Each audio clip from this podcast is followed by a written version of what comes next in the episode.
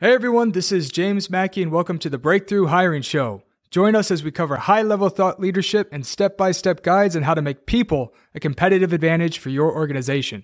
I'm incredibly proud to be the CEO of SecureVision, the sponsor of this show and the #1 contract recruiting, embedded recruiting, and RPO firm. And thank you to our partners, Greenhouse, the hiring operating system for people-first companies, and Gem, the all-in-one hiring solution recruiters love. Let's go! Hey everyone, welcome to the Breakthrough Hiring Show. This is your host, James Mackey. I am so freaking pumped for today's episode. We have Shauna Geraghty with us today. Shauna, thanks for joining us. Thanks so much, James, for having me. I'm excited to be here. Yeah, I'm really pumped. I really enjoyed our conversation on the prep call, and there was just, I felt like a lot of natural rapport. So I think this conversation is going to flow really well. And I think we're definitely going to be guiding talent strategy for a lot of executives tuning in. Awesome. So yeah, for sure. So let's start off with we want to learn more about you. Could you give us a quick overview on your background and what you're up to? Yeah, sure. So I am currently the SVP of People and Talent at Talkdesk. And Talkdesk is a $10 billion private SaaS company. We have about 1,500 employees in 20 countries across the globe. And I was the first U.S. employee at Talkdesk. I joined in 2012. We were founded in 2011. And I initially started within the marketing organization, transitioned to the talent team in 2016. And I've been running the people and talent organization through hypergrowth since. Love it. And you're also a strategic advisor for Stanford as well. Yeah. So my background, my academic background is in neuropsychology. I have a doctorate in clinical psychology, and I completed my postdoctoral work at Stanford and continue to contribute as a strategic advisor to a research lab that I joined when I was a doctoral student. Okay, I feel like we could probably talk for a couple hours, because with your background in psychology as well as marketing, I feel like that is just such a cool foundation to be running a people organization for such a great category leading tech company. Yeah, I didn't know it at the time. I really, truly kind of pivoted in my career when I graduated with my doctorate. And when I went into tech, I wasn't sure that I would fully leverage it, but I was surprised how much I did. First on the marketing organization, but absolutely within the people function, there's so much synergy. And I know that I'm a better clinician because of the work that I do at Talkdesk. And I'm absolutely a better leader at Talkdesk because of my clinical work. So yeah, there's a ton of overlap. I could definitely see that. That's really, really cool. I so curious actually, what kind of pulled you into talent from marketing? How did that transition happen? Well, it wasn't natural. Maybe it was for some. Some people might be able to relate to this. So we had probably about 120 people in the company globally. And we didn't have, and we're entering this hyper growth phase, and we didn't have anyone in talent and HR. All of that growth historically was, organic, top down. We'd bring in a leader and that leader would build out their team. And we knew that we were at this critical inflection point that we needed a talent leader, and we needed to bring in someone world-class, but we couldn't find that person. We were interviewing multiple people and we couldn't find the right fit. And so after, a number of failed attempts, our COO looked at me and he said, "Shauna, you can do this." And I was like, "Well, what do you mean?" He was like, "Well, think about it. Take what you know about inbound marketing, and you pair that with outbound prospecting," because I had built the outbound prospecting cadence for our SDR organization. He's like, "You're an expert at process because of marketing. Marketing's high volume, transactional, and you know how to interview because of your clinical work in structured clinical interviewing." He's like, "You just put it all together, and that's talent." And wow. I said, "Okay, well, yeah, that makes sense. But if I'm going to do this, I want to meet with, I need to learn from someone who's done it before." And so he said, "Perfect. I have the perfect person for you." So he set me up with a person named Aaron Wilson, who was an engineer by trade, but transitioned to run a talent acquisition function within a hypergrowth startup that later got acquired. And I sat with Aaron for literally 30 minutes and learned everything about his process. And from there, developed our talent acquisition process. And we still use that same process today. That's incredible. And Aaron Wilson, what company did he work for that got acquired? He was at Bright Roll before they got acquired by Yahoo. I'm actually connected with him. Yeah. I'm trying to think. I don't know how we initially got connected, but that's really cool. Oh, and then he went to we were talking about him on the prep call. Yeah, that's why I was like so familiar. We were just talking about this, weren't we? That's really cool. You know, that's I love speaking with just like people that have reached that level of success, because you can learn. It's such high impact time.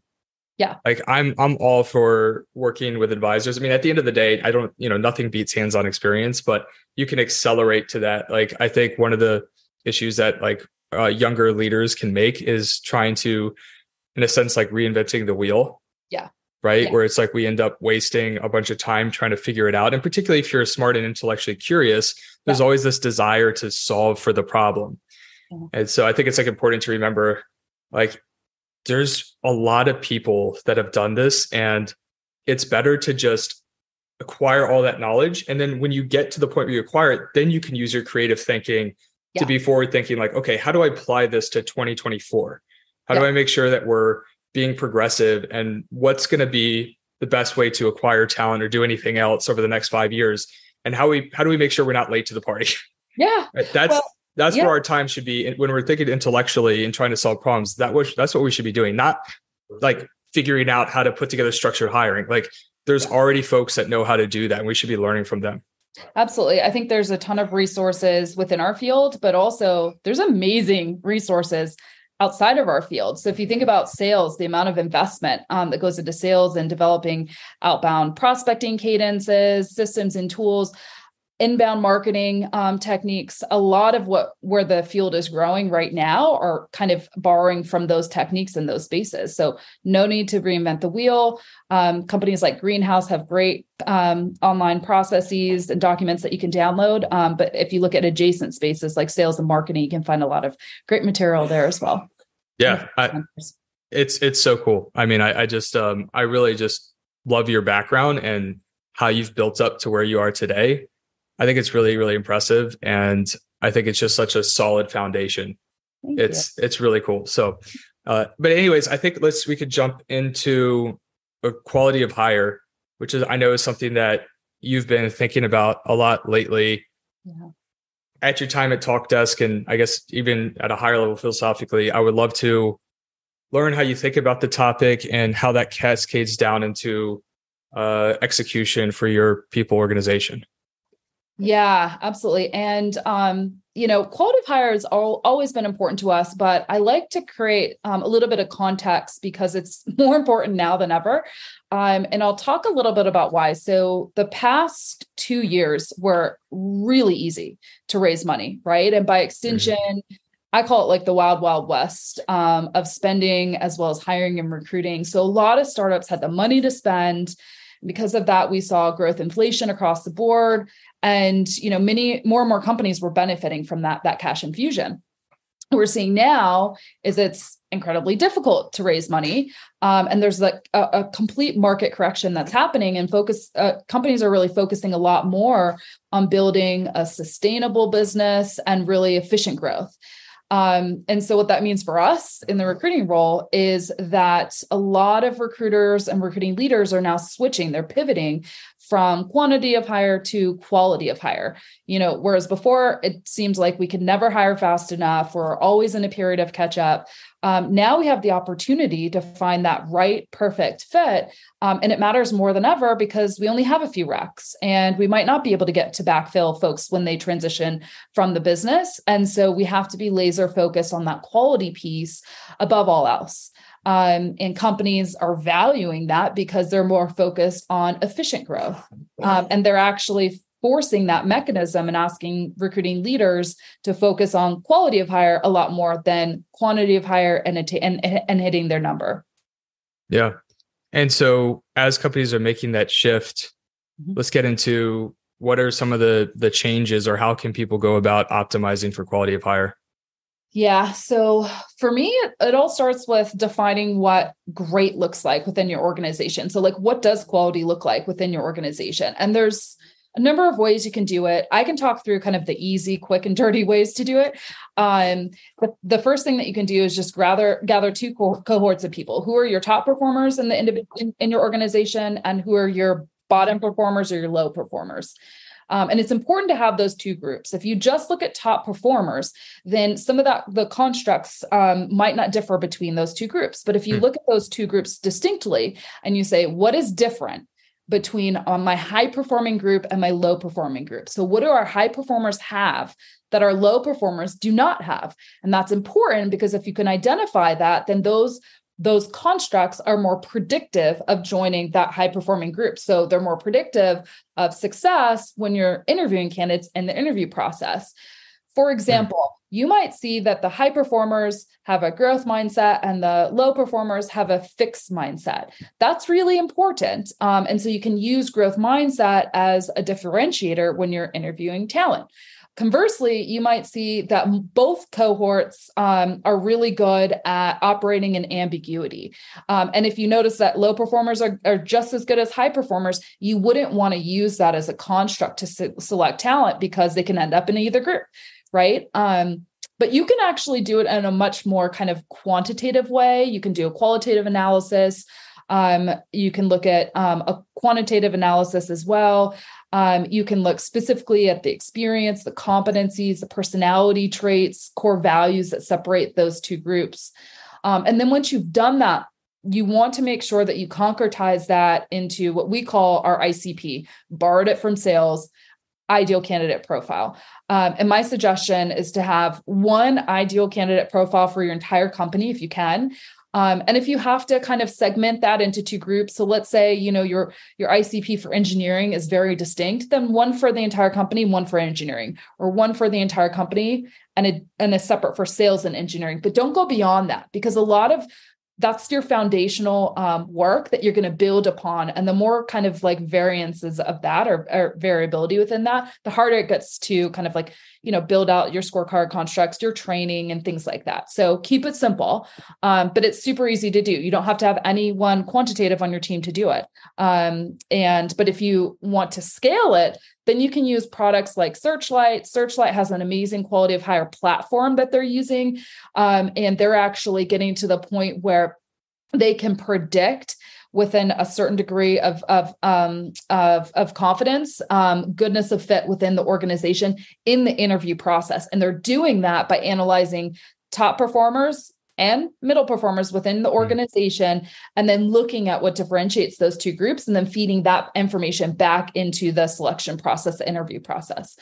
So really interesting stuff that you can do at scale with products. But if you don't have the budget to invest in those products and you don't have anyone quantitative on the team, you can do a really quick and dirty approach to that. And it's just as effective. It can be just as effective. Right.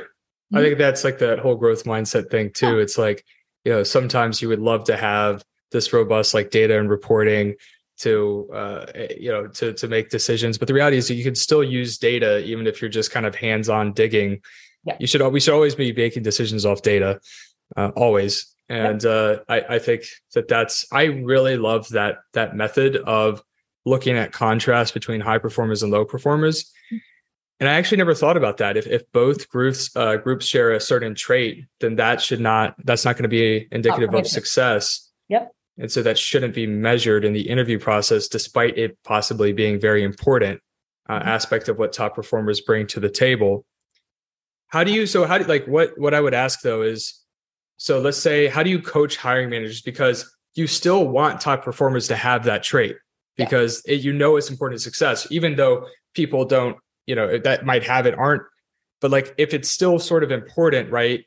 Are you saying like, it just doesn't, do we just say like, we just write it off? It really doesn't matter. It's obviously not as important. Or is there a way that you kind of say like, well, like you're still looking for this, but this isn't how you make the decision necessarily, right? How does that work? Yeah, it could matter is the way I would say it. Okay. Yeah. These are your current employees, meaning you've selected them to join the organization. And what it might mean is that everyone understands intrinsically that that's important to the organization. So it could matter. And it might not be something that you want to drop off, but it's not going to be predictive of group membership between our high performers and our low performers.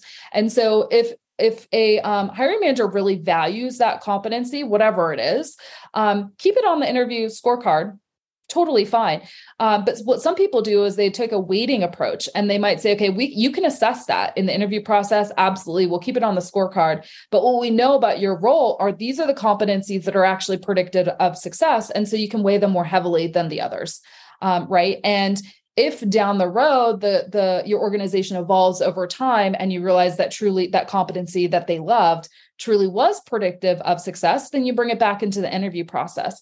The thing that I love about this is people evolve over time, organizations evolve over time. So this isn't a static process. You can't just do it once, set it and forget it. You have to be mindful and collect data throughout the employee lifecycle to make sure that you can iterate on your approach, because your ICP, when you add 100 people, probably is not going to be the same as your ICP when you have 1,000 people, right? And your ICP when you have 40 people in your department might not be the same as when you have 100 people in your department. So it is really important to keep that in mind. But if the hiring manager intuitively knows that that's important and they have a wealth of experience to back it up, you don't have to fight it. Just put it on the interview scorecard and let them assess it. But then you can over-index for the ones that you know that are more predictive of success. Yeah, I think that's really, really smart. So did your doctorate work kind of guide that philosophy, or how did you decide to incorporate that strategy? Because I think it's really cool.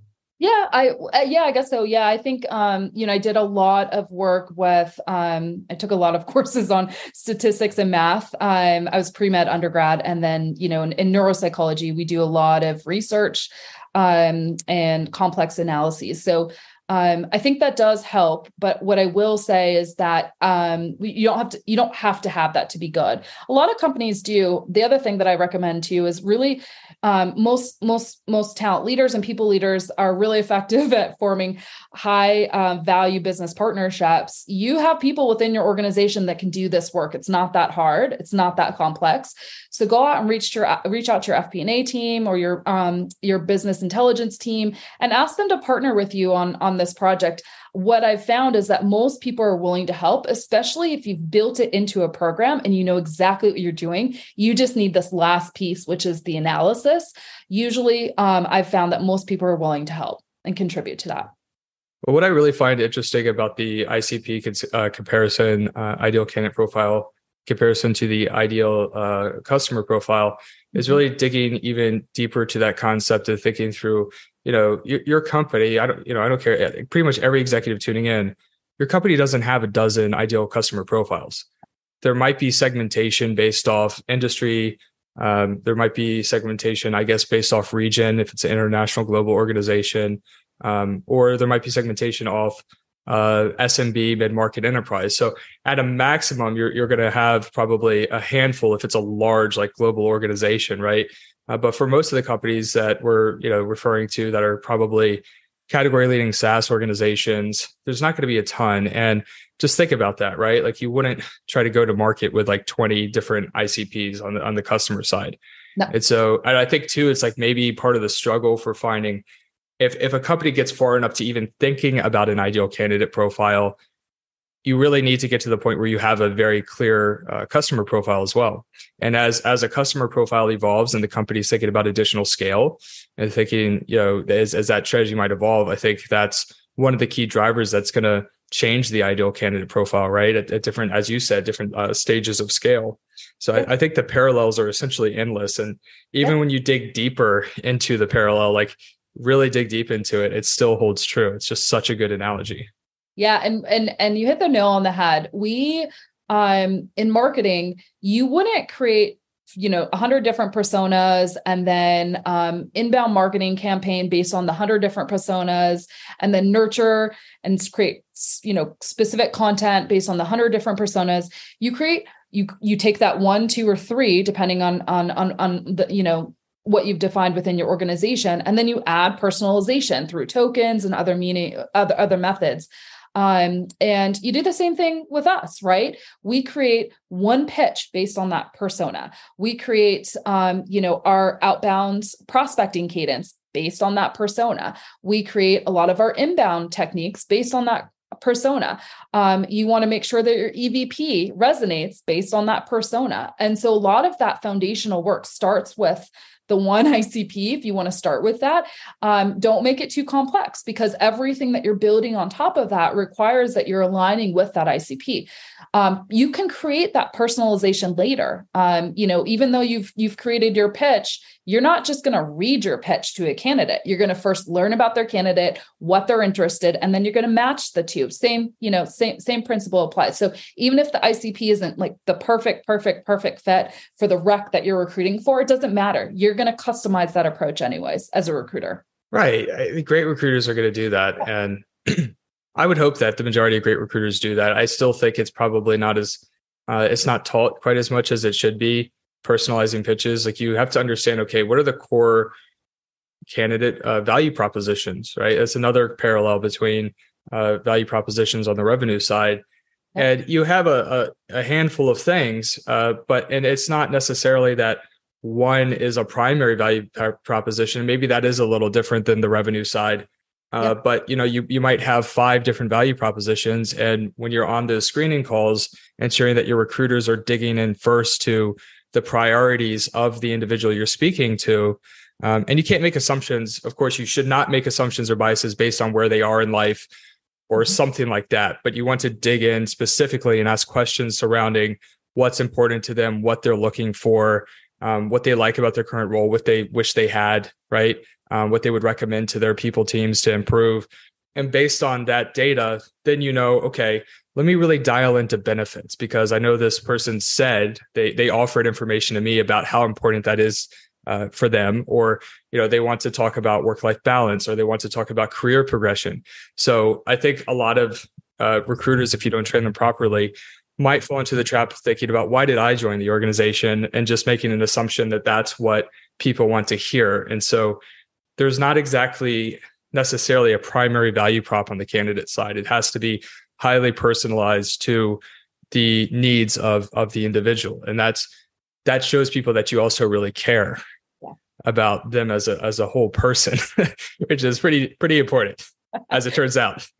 Yeah. We always say that we're looking for goodness of bi-directional fit, meaning that we have the right opportunity for them to grow and to be successful and to flourish within the organization. And in order to determine that, you have to understand that candidate, that person, and that person is then, the right individual for us within the organization. Mm-hmm. So most recruiters are pretty good at assessing whether or not they would fit within the organization or add value or be successful. But sometimes they forget to ask the candidate about their own experience, their ideal role, what they're looking for in their career, what's important to them, and then marry those two together. And that marriage is the most important. That's where you get the magic. And that's where you're able to create individuals that not only are brought into the organization, but that are successful for long term. And that's really what we're looking to do with quality of hire. Yeah, I love it. It's this is all very good stuff we're talking about. I wanted to talk about, like, we have as a note here, predictive validity to the algorithm. Can we dive into that? Yeah. So I'll walk you through how we're doing it with Searchlight, because Searchlight automates all of it. But you can, again, if you're quantitative, if you have that ability, or if you can partner with business systems, business information, or FP&A, they can help you as well. So what Searchlight is doing is actually really interesting. They're taking data that we're gathering in the interview process, as well as soon as the candidate starts with, or the new hire starts within the organization. They ask the new hire to fill out a new hire intake form, and a manager to fill out a new hire assessment form. And they're looking at degree of fit within some of those questions or items on those two, as well as their standard offering is a reference check platform. So they're also pulling in data from their former leaders and managers and, people that they went through the reference check process with. And they're taking all of that data, and they're saying, and they're also looking across our organization at our current employees.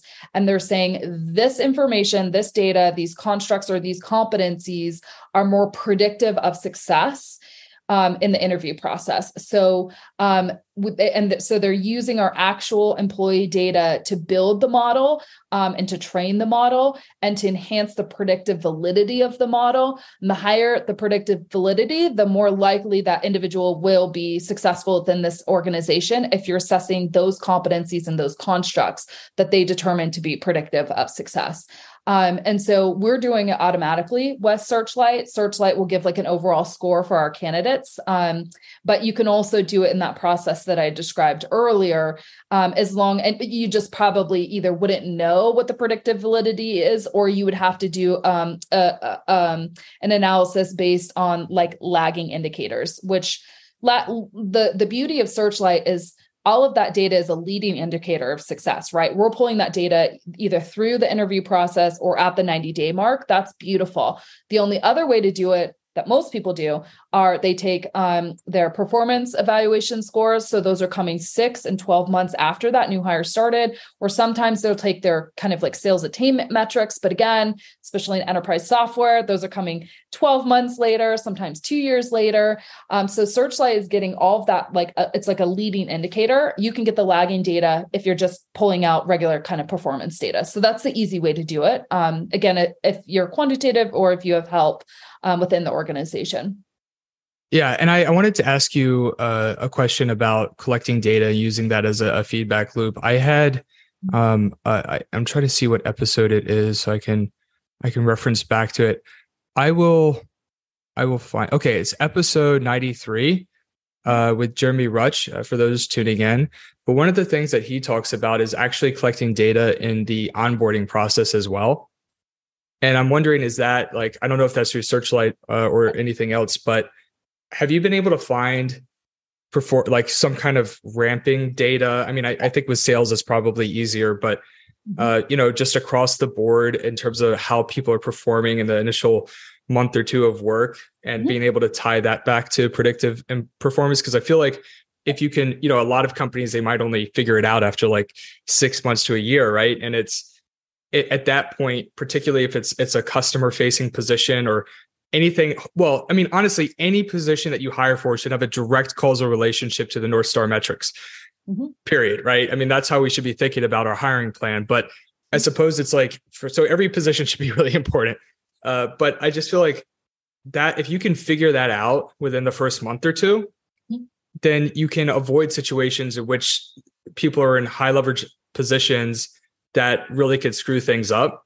Yep. And I think the employee side would say the rebuttal would be like, well, yeah, you got to give people time. Of course, I'm not saying that. Like we need to invest in folks and give them time. But the earlier on you can spot something, of course, the more you can give that person more support or kind of limit downside to make sure you don't have too much exposure and not getting something done that's really important. So do you have any thoughts on how to do that on the onboarding side? Yeah, that's actually what Searchlight does. And I'll walk through that. Oh, okay. Again, if you don't have access to Searchlight, the easiest thing to do are you can look at, time to ramp, time to productivity. That's usually on the sales side or CSM.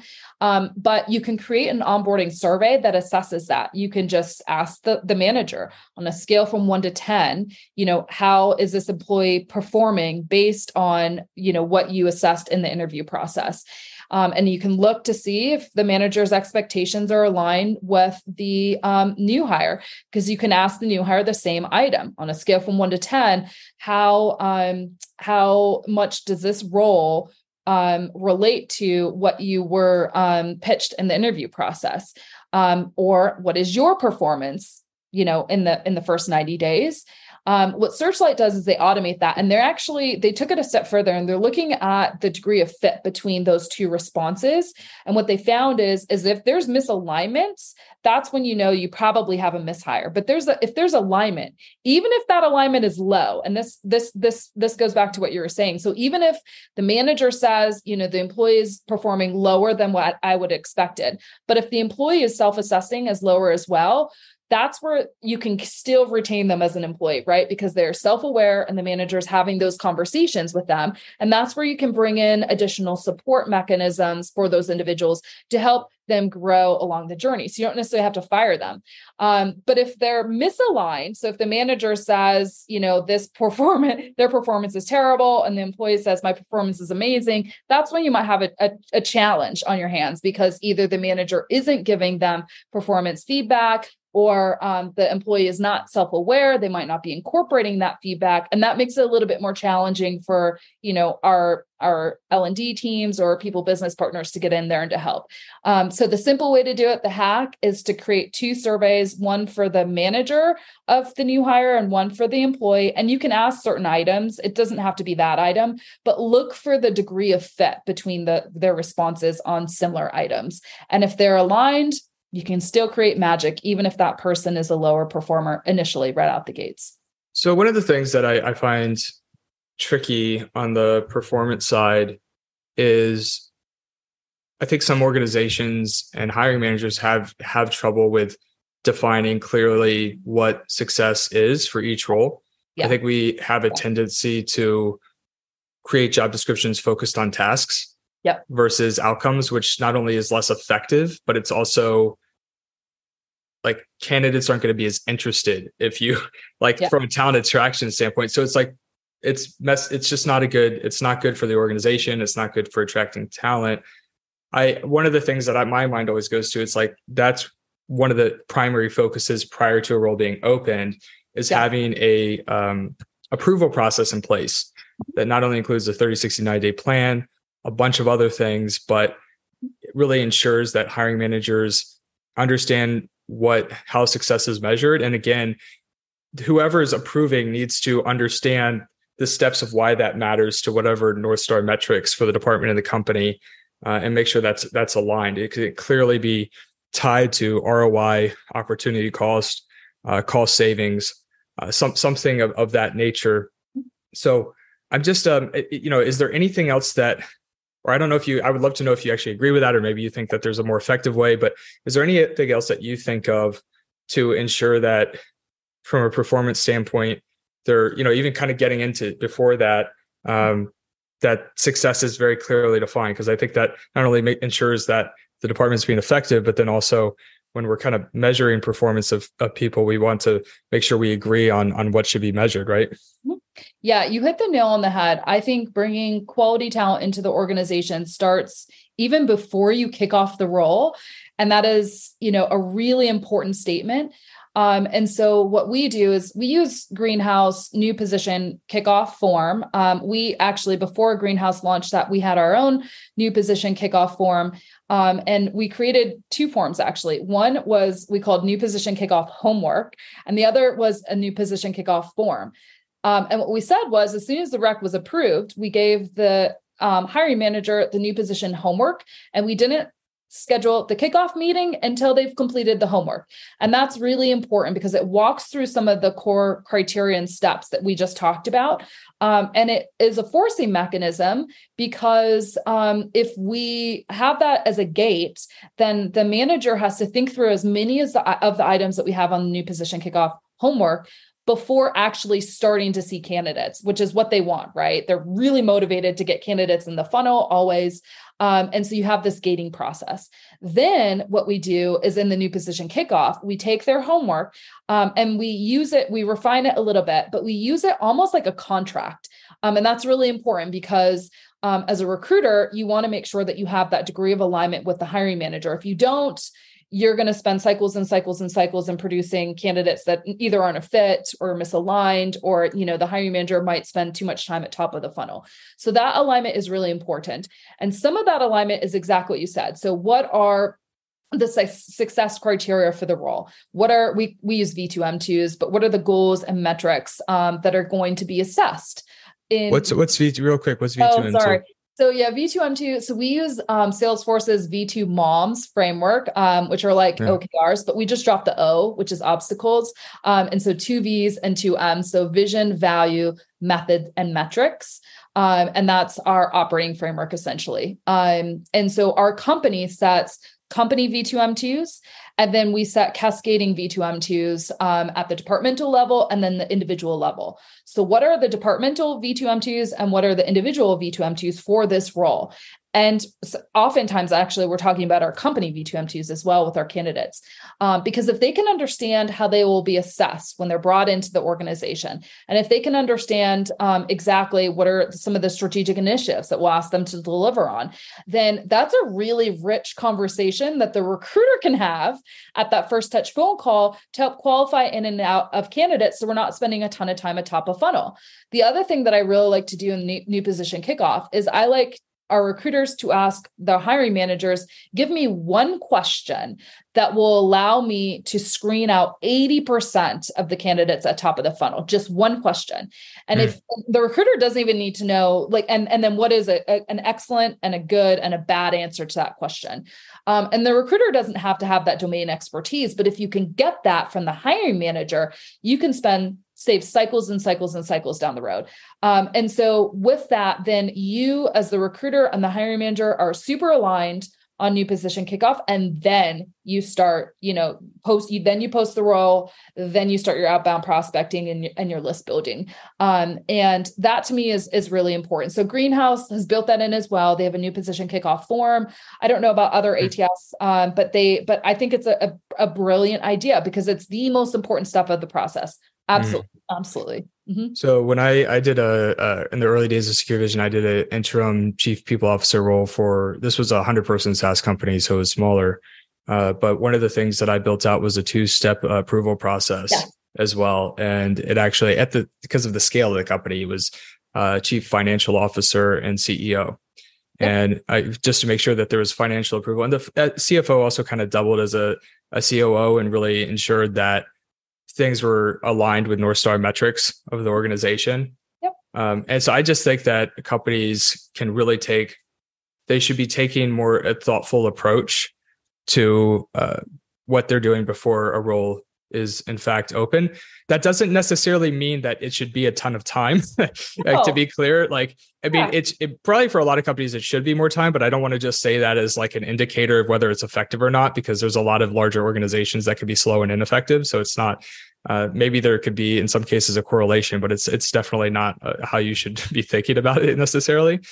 They're going to do the work anyways. We're either going to ask them to do the work before the new hire starts, right? Or just front load the work and then you get a better quality new hire. That's what I always say. You're going to do the work anyways. We're just asking you to do it now. I know you're anxious, but this is where you're going to get the best results. So let's partner together. Yeah. So what's interesting is in the first week of August, I have the 2 founders of a company called Confirm coming on the show, Josh and David, and their company actually is focused on optimizing performance reviews and removing error. So basically the data that they've collected is that for a lot of companies, 60% of performance reviews is actually error. 20% is based on how hard a specific hiring manager chooses to grade folks, and it's not necessarily consistent. And then 20% is actually correlated to direct performance in a lot of cases. So I think that there's a lot of opportunities for improvement for performance reviews. And I think that a lot of companies do actually struggle with this. I think it's one of the harder things to properly manage and remove bias of, honestly, unconscious bias from the process. Well, listen, the same competencies that we're building into our ICP are there in the performance review process, right? So it's not, as long as you have consistency across the employee lifecycle, then, the training, you don't have to do training twice. You're not doing hiring manager training and how to ask or assess, and then you're not doing a manager training on how to evaluate their performance.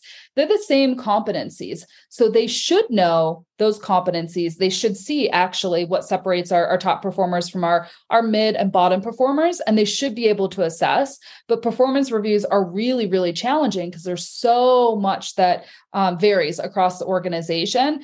And even if you have the most crisp training, guidance, and then calibration, they're still, we're all humans at the end of the day. And because of that, there'll be a lot of kind of subjectiveness that enters into that process. The quick and dirty way to do it is to ensure that those same competencies you're using to assess across the employee lifecycle. And honestly, sometimes if you're managing people out, placing them on PIPs, it should be based on those competencies as well. When you're creating your grow plans and your L&D team are doing skills gap analysis, same competencies. And so if you're narrowly focused, if you have 3 to 5 narrowly focused, then again, all of the people programs are building on top of that. And it becomes kind of almost seamless for your employees because it's ingrained in them. They get multiple touch points in training and development and content to learn with those same competencies. Really, really good stuff. I'm having so much fun talking with you right now. This is like an actual masterclass. This is really cool. We have about 9 minutes left. I want to get into the magic number. Oh yeah. And I believe it's quality of hire. And then there's an aspect of difficulty of hire. I would love to first off, just if you could give us an overview, how you came about this or why does it really matter? And then maybe we can get into deep diving into actually how to execute it, right? Yeah. So when we first started, when I started leading our talent team back in 2016, I thought, okay, let's create an easy metric. Let's just tell each recruiter that they need to hire 2 people per month. And then I would track that. So I would do attainment against that metric. But what I realized really quickly as our team grew and we had a little bit of specialization is that I had, an executive recruiter, and then I had an SDR recruiter, and then I had an engineering recruiter in Portugal. And it was not fair for me to assess performance based on 2 hires per month because my executive recruiter, there's no way they're going to do that. And my SDR recruiter is going to blow that number out of the water. So how do I look across my entire organization and measure performance? And at the same time, we wanted to incentivize quality of hire. So we knew that it's, incredibly easy to hire a candidate if you just lower the bar and you get everyone on board to lower the bar. So if you're just telling someone you need to bring in 2 hires a month, you're actually telling them, I don't care how you do it. This is what I care about is quantity. But what I wanted to make sure that everyone knew is that we actually cared about quality and hitting that number. And so I was looking for a metric that would allow me to do it, and I couldn't find any. So I made up my own. And we call it magic number. And I thought it would work, but it actually ended up working pretty well. So what magic number is you take the candidate quality score and you multiply it by the candidate difficulty score. Now, the candidate quality score, you can measure in a lot of different ways. The way we did it that we thought was the kind of the most fair across the organization was to take a Likert scale of 1 to 5, and all, interviewers are assessing the candidate throughout their process on a scale from 1 to 5. And then you can either take the average of all of those scores, or you can just take the hiring manager score because the hiring manager should know degree of fit between, the role and the candidate the best. So it's that 1 to 5 scaled score, and that is candidate quality. Now, candidate difficulty was a score that I assigned as a leader before we even kicked off the role. And I assigned that based on what I knew about the search. What is the talent pool of the search? Who is the hiring manager? How many candidates do we think will come inbound versus outbound? What is the degree of impact of the role? And that scaled score should be, again, on a scale of 1 to 10. And then what you do is you multiply, after you've made the hire, you multiply those 2 scores together and you give the recruiter a target of 100 each quarter. They were trying to get above 100 each quarter. You're adding up all the magic hire numbers for each of the new hires that they brought into the organization. And what I found was it actually aligned perfectly with what we were looking to do, because if I wanted to bring in a world-class, VP of finance, and I gave that rec to my executive recruiter, I knew on a scale from 1 to 10, that would be a 10 in terms of difficulty. But if we brought in a world-class executive or a world-class VP of finance, then overall that would be a 50. If we brought in a pretty good one, that would be a great fit. That would be a 40. An average 30. But if you brought in two per quarter, then you're hitting your magic number. And that's eventually what we asked the executive recruiter to do, is to bring in two high quality individuals per quarter. And so it leveled out. And then you could do the same math for SDRs as well. SDRs, candidate quality or candidate difficulty is a lot lower. It's a lot easier to bring in SDRs. We, usually rated that to a two or a three. And so it's more of a volume play there. Damn. Mm-hmm. I think we're going to implement that. Yeah, it's cool. It's really cool. Yeah. And I shared with you data that was just one result. And if you look at it, we actually knew anecdotally that the ones on the tail end were either our ramping recruiters or our lower performing recruiters. And the ones that are our highest performers consistently overachieved. And we captured this data every single quarter, and it aligned perfectly with their actual performance. Really, that's really cool. Yeah. Yeah. And I think too, just from a recruiter morale perspective, this is really important because if you have somebody working on harder recs and you just kind of stack rank folks on volume of hires, what is that? It's like somebody who's like crushing it, who's working their ass off, but is like, 50th percentile or something in terms of number of hires. No, that's not going to... No, we have a commercial team and an enterprise team. It's like if we measure performance by number of deals closed. Well, who's going to win? The commercial rep. Doesn't make any sense, right? That's so smart. Yeah. And in recruiting, I don't know why it's easy for us to say 2 hires per month, but we would never do that in sales. So yeah, it's taking the balance of quality and difficulty. I'm learning so much. I've done like 100 episodes almost on this show. I've worked with over 150 companies in the tech industry to help them hire, build talent strategy. And I've learned so much on this call with you. Thank you so much for contributing and just being part and contributing to the community. I'm just so excited to see the response to this episode. And I know I'm going to have a lot of high-level executives DMing me on LinkedIn, saying that they've dropped this in Slack channels and it's guiding strategy and they're implementing. So I've really enjoyed this conversation. Thanks for joining me today. Thanks, James. Thanks for having me. It was super fun. I love this stuff. So thanks for having me on. It was fun. Yeah, for everybody tuning in, thank you so much for joining us today, and we'll see you next time. Take care. Thanks. Thank you for tuning in to the Breakthrough Hiring Show. We hope you've enjoyed today's episode and gained a lot of valuable insights to help guide your talent strategy. I also want to say thank you to my team at SecureVision for making the show possible. SecureVision is the #1 embedded recruitment provider, and we are a 3-time category leader on G2. SecureVision partners with over 150 companies to provide on-demand recruiters who specialize in either tech, revenue, or G&A. For more information, you can visit securevision.io. For more content, you can follow me on LinkedIn at James Mackey or on Twitter at James Mackey DMV. We've dropped links in the description. If you want to be on our show or have any topics you'd like for us to cover, reach out at breakthroughhiring.io. We really appreciate your support with reviews on Apple Podcasts. And lastly, make sure to tune in every Tuesday and Thursday for a new episode. See you next time.